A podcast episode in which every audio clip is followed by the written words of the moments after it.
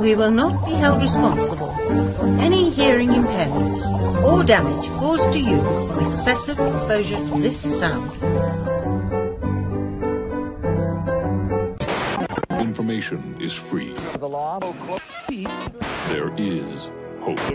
Mummy says don't play with fire. Ah! Oh, oh my god. That's hot. But Mummy says it's okay to play everything. Cool. If you don't like them, I'm sure your sister will. Hey, baby, you want to go out? Hi, hi, hello, and hey, hey, and welcome to this week's episode of the Criticast. The name is Larry, and it's such an absolute pleasure being with you for yet another uh, bit of confabulation. I call it confabulation because I feel like somebody curses at the Criticast every time I say something. They'll be like, oh, how dare you say that? And uh, yeah, in the second uh, part of the show, I'm going to talk about uh, the Harare International Festival of the Arts, the experience during that. And uh, in the third one is going to make me as popular as when the first time I walked into a Jehovah's Witness convention uh, in the 2000, mid 2000s, and I had my hair locked for the first time. And that is how to go on a first date with a feminist. yeah, but anyway, just to pick up on the news this week, of course, the biggest news, uh, well, should be one of the biggest news stories, actually, not the, not the massive biggest. It's not like big, big. It's, it's like, you know, little big. It's uh, the Walter Magaya situation, in which he fired his bench. What he now he says he didn't. He suspended them and took his football team. Now, for those who don't know, Walter Magaya is like this harebrained, uh, you know, what do you call them? Prophet people. Yeah. One of them. One of them is not special. And I'm not saying that if you believe in what he believes in, then there's something wrong with you. I just think that it's strange, okay? Strange, strange. It's just like, wow. It's like, yo, no. Anyway, getting back to the matter at hand, what he did is that he decided, he's got a football team in the Zimbabwe Premier Soccer League, and he decided that no, the coaches were picking the wrong players and so forth, and he was upset about it. He decided to sit on the bench as the technical director, which is the team medic, and they got hammered 7 1. Now, instead of saying that it was a bad performance, he says it was a spirituality issue. Yeah, that's what he said. The problem was probably they didn't pray enough, or they prayed too much, or they didn't rub the anointing oil so well, or maybe they rubbed the anointing well on themselves and not on each other. Who knows? I don't know. It's kind of weird. Uh, so yeah, that's what happened. And the madness there, the Zimbabwe Football Association, I said they're gonna get that under control. Uh, speaking of the Zimbabwe Football Association, uh, Philip Chiyangwa got a, an appointment, and there's a lot of confusion. Some he's a vice president. No, he's a vice chairperson of one of the, you know, bodies that get around to, you know, telling football what to do and what not to do. Uh, the late, uh, the, the, the late retired, or, the, or rather, the retired Chief Justice Godfrey Chidyausiku passed away this past week, and uh, he was in hospital in South Africa due to liver and kidney failure. And uh, the thing is, he had just uh, resi- retired, a mandatory retirement at the end of March, and he passed away sadly. He's survived by a wife and ten children. And uh, there was a, a, a, comment by the president of Zimbabwe, uh, President Robert Mugabe, who say, came out and said Zimbabwe is not poor. And everybody like, no, we're actually poor. We're actually the scum. And that's the thing that I find so weird about Zimbabweans sometimes. Like, did you want him to say we're a bit shit? And then if he'd say that, like, you'd be like, oh, how dare you say that? And I think sometimes you just want to be upset. Okay, in reality, we're not a poor country. we're not the reality is we might be a poorly managed country, but poor country? You need to get out, get out and see Africa a little bit more before you come to some to that sort of conclusion. And uh, finally, there was a weird message that did the rounds in Zimbabwe social media, which they were saying that they're going to ban international cards, and you know they're going to ban, uh, they're going to create uh, bond notes of high denominations and so forth. And I was just sitting there like, okay, reading it is like the most stupidest message ever, the, you know, also the grammatical errors and so forth. And I said, what bloody idiot thinks it makes sense to write something like that? Whoever that is should be boiled in urine.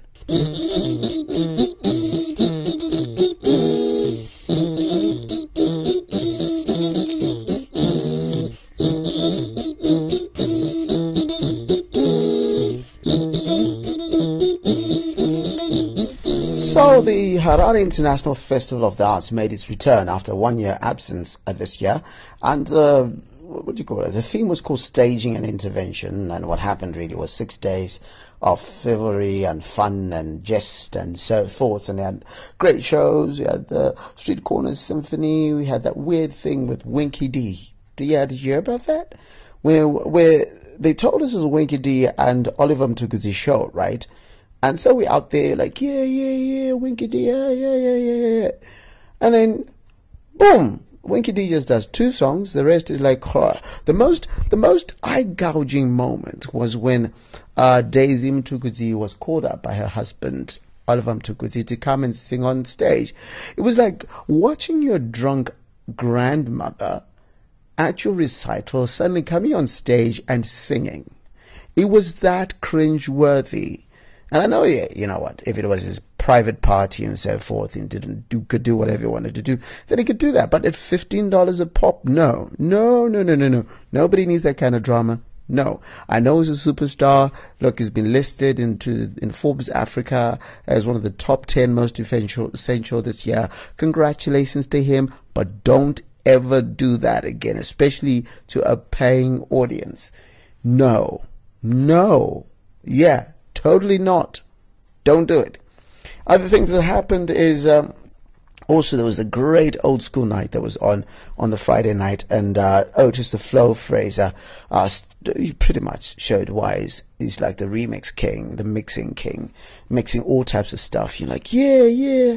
Uh, you know, and of course, the, the most popular uh, song at the Harare International Festival of the Arts among the visiting guys, I mean, they probably got, you know, told about it and say, you know, just use it in anything because you can get the crowd uh, all hyped up and so forth. It's just like if you go to, to church and say, you know, gays are wrong. Okay, so that's how you get hype everybody in the church, church and so forth. And, or simply say you go to a liberal rally and say, "Oh, rights for everybody, yay!"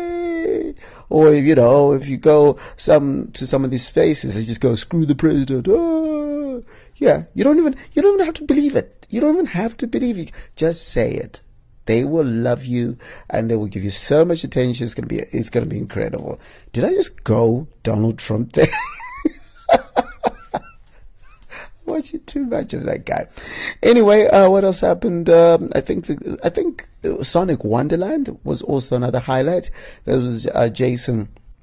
Jason LaRue, uh, Rob Maxson, and Brooks, who's uh, just released a song with uh, Martin Garrix. Remember him? Animals, that guy. Yeah. So yeah, so pretty pretty intense lineup. He came all the way from the from the Netherlands or or what you call it as they call it, uh, Holland, as some people might call it. But uh, it was it was a great night. It was it was full of energy. It was full of life and that sort of thing. I found a little quaint cafe that's at the National Gallery. Um, yeah, I, I'm thinking of recording a couple of podcasts from there. So pretty excited about this. It's a really nice place. Uh, that I think the, the key thing for HIFA this year was to have the festival. And I know there are a lot of things like, oh no, it doesn't feel like the usual HIFA and so forth. But I think there's also a new generation of young people taking over the fever and the atmosphere of festivals in the country. And I don't think I personify particularly the festival of the country. I was there working and writing articles, taking pictures, and shout out to my guys, Tao Kosha and Ronald uh, Baza, Ronnie Baza rather, who, who, took great pictures. We go onto 3mob.com, got some some great pictures there. Very talented guys. And uh, also, um, and Charamba were part of my team. Uh, we were able to uh, document HIFA's happen. But going back to, to what I'm saying, I think it's important, uh, super important for HIFA to exist in the hub, in the center of the city. And I think this Harare International Festival of the Arts was particularly geared at making sure that investors realized that they could still put a festival together. And that's the key and most important thing that was achieved in this festival. And that's what I'm excited about. That's, that's what I'm pushing for. That's what I'm rooting for. Uh, and as far as HIFA 2017 is concerned. And uh, all we got to do is push and and you know support the effort. It's not easy putting on a six day, six day festival with a lot of logistics. I know a couple of guys from uh, Kenya came and said, "Okay, we've got bigger festivals, but none so intense and none with so much stuff happening and so forth." And we can grow bigger if we decide to put that much energy into the festival. And, and with, you know, it, the only way, the only way that, that we can do that is to, to give it the chance to breathe. And when it breathes, it, grow, it gives opportunity for a lot of our artists to get a job, to be able to make a plan, and that sort of thing. Yeah, it is what it is. It's the Harare International Festival of the Arts. Love it. Absolutely love it. Let's keep doing this. The arts need it.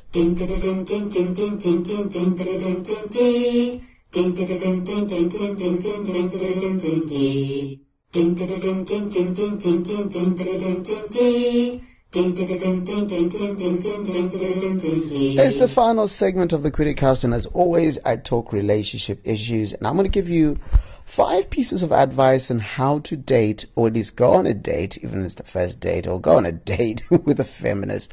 And, you know, people are beginning to identify themselves as feminists more than ever, and that's a reality. Go on to Twitter, say something, you get accused of privilege and all that other stuff. Now, let's face it, this, whatever I say for the next three, four minutes is going to get me into trouble because there's going to be a reaction. You know, it is what it is. Giant all caps lettering spelling out the word feminist It's going to be, uh, you know, unflinching. There's a lot of unflinching support for the movement, and, I, and I'm loving that people are getting an opportunity to speak speak more freely. So I need to. I, I think it's it's critical because some people then start having these these misconceptions about feminism, like you know. It's like a two-day tequila hangover. men in particular tend to be suspicious of the label and what it involves. Now, if someone identifies themselves as a feminist, the first thing you need to do, because the, the normal human being is just talking to her. You know, a common and useful starting point on dates is establishing your respective interests and values. Don't discuss politics. Don't go movie ways, this sort of thing. You know, a good start is to show a healthy curiosity about her interests. Uh, don't, you know, don't die of shock and, she, and treat her like a snowflake if as if she has a non-girly interest like rap music or football. And, uh, you know, conversely, try not to scoff or visibly tune out if her interests are traditionally feminine ones like fashion or baking. So uh, don't be judging her right there. Yeah, you know what I mean? And uh, number two, talking to her about uh, and about other women. In general you know j- dates are an opportunity to read subtle cues about what kind of person you're meeting. And uh, if you're dating a feminist it's like what should be uh, particularly attuned to your is your treatment of women. So beware of signals uh, that you're giving off when you talk about other women. For example if you it won't bode well if you spend the date uh, discussing your crazy ex because you're dehumanizing her. You, you, you know, she sees that person as a complete human being. Uh, you seeing her as essential horizontal and uh, she sees vertical. She sees the struggle. She sees everything that happens. Uh, you know any t- any time anyway exes are just generally a terrible first date topic in general. But feminists have long been side-eyeing men who who call their exes crazy crazy because crazy tends to translate to had emotional needs and insisted to some degree that I met them. So your date will also be picking up cues from how you treat women in front of her in real time. And are you snapping at the waitress and uh, barking out your orders at her? Do you do you skip your sister's birthday drinks to come to the date? Hopefully not, because there's all warning signs, and you should be thinking, you know, you know, I don't know, you might you might treat me like that in the future. When it comes to paying the bill, the fu- it's a fundamental feminist belief that uh, men and women should be free to choose how closely they engage with traditional gender roles, if at all. I'm happy for you, this may mean that your date doesn't automatically assume you'll pay for everything just because you're a man. But if if you enthusiastically seize on this one feminist principle above all others to avoid footing the bill, you're likely to come across as stingy, stingy rather than principled. So paying for a woman's dinner doesn't mean she owes you anything, by the way. And if you aren't willing to t- share dinner with someone without drawing uh, them into a weird subliminal power play of obligations, you aren't grown up enough to be dating at all. Offer to pay and mean it with no strings attached. If all goes well, maybe she'll get she'll get the next round. I don't know, because you know there's dudes out there who think just because I took her out, then you know there's there's ways that you got to pay for it, and then the follow up. So the date is over. What's next? Well, whether or not the date went well, there are certain base level uh, decencies to check off, like, for example, ensuring that your date, date gets home safely. I've seen guys do that. Sometimes they abandon the, the date. Some, so it's like so weird. If, from your perspective, the date, date didn't go well, reject her kindly, but honestly. Tell her it was nice, it was nice to meet her, uh, but, but you don't feel a connection and so forth. And the date went well from your perspective, but not from hers. Respect her right to tell you the same thing. Uh, the other thing is, uh, you can't, you, you, you know, you can still kill the vibe. And a lot of guys think this work. Sending an unsolicited dick pic or jerky communication style. Try not to get caught up by the uh, cliched, you know, rulesy idea that you can guarantee your dates uh, continued interest by feigning indifference and do what feels natural to you. If the date went well and you feel like texting her right away, then do it. If she's put off by your enthusiasm, she's not the one for you. The, the final one, remember, she's not from another planet, gents. So, you, you know, you, you, you've hit upon the, from listening, the feminist agenda is simple. Uh, they don't, they don't want to be no more or no less treated than, uh, fully, as, as fully human. Yeah? Um, uh, stereotypes about feminism still linger in our collective consciousness, for example, but your date is unlikely to be seeking anything more audacious than respect, understanding, and empathy for her gender. And that's why tips for, tips for dating feminist women double as hints on how to treat any person with respect and kindness. And that's about it. And that's it for this week's episode of the Criticast. Uh, uh, get in touch with me on email, info at larrykwirirayi.com, on Twitter at Kwirirayi, or any social media network, Larry Kwirirayi. Kwirirayi has got a Y-I at the end, by the way. And uh, get uh, ch- check out this episode of, or rather, all episodes of the Criticast. Don't miss an episode on uh, iTunes. Just look for Criticast. And on uh, on, on Iono.fm, our primary host. Just look for Criticast and then look for the RSS feed, load it into whatever device you use, and voila, voila, you've you got yourself sorted. And then uh, we're on Radio One News, uh, One Radio News rather. Uh, check us out there. We're a bunch of bunch of other podcasts as well as live radio stations. Uh, catch me on ZFM on Health Matters every Tuesday between 8.30 and 9 p.m. on media platform between 7.30 and, and 8.30 on Wednesdays as well as Culture Talk between 8.30 and 9 p.m. Other than that, I say take care of yourself and the people that you love, every single one of them. And I leave you with a simple saying. It's a very simple saying. Be good to yourself. It's been Larry. It's been the Criticast. Take care of yourself. If you don't like them, I'm sure your sister will. Hey, baby, you want to go out?